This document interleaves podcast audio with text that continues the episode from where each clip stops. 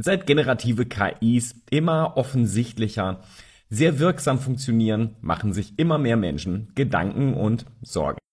Jürgen Schmidhuber, der als Vater der KIs bezeichnet wird, sieht es anders und sagt, es gibt dafür letztlich keinen Grund.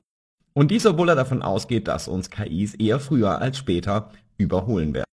Aber das sollte eher zu unserem Vorteil sein, denn KIs werden unser Leben einfacher machen und wahrscheinlich auch gesünder und besser.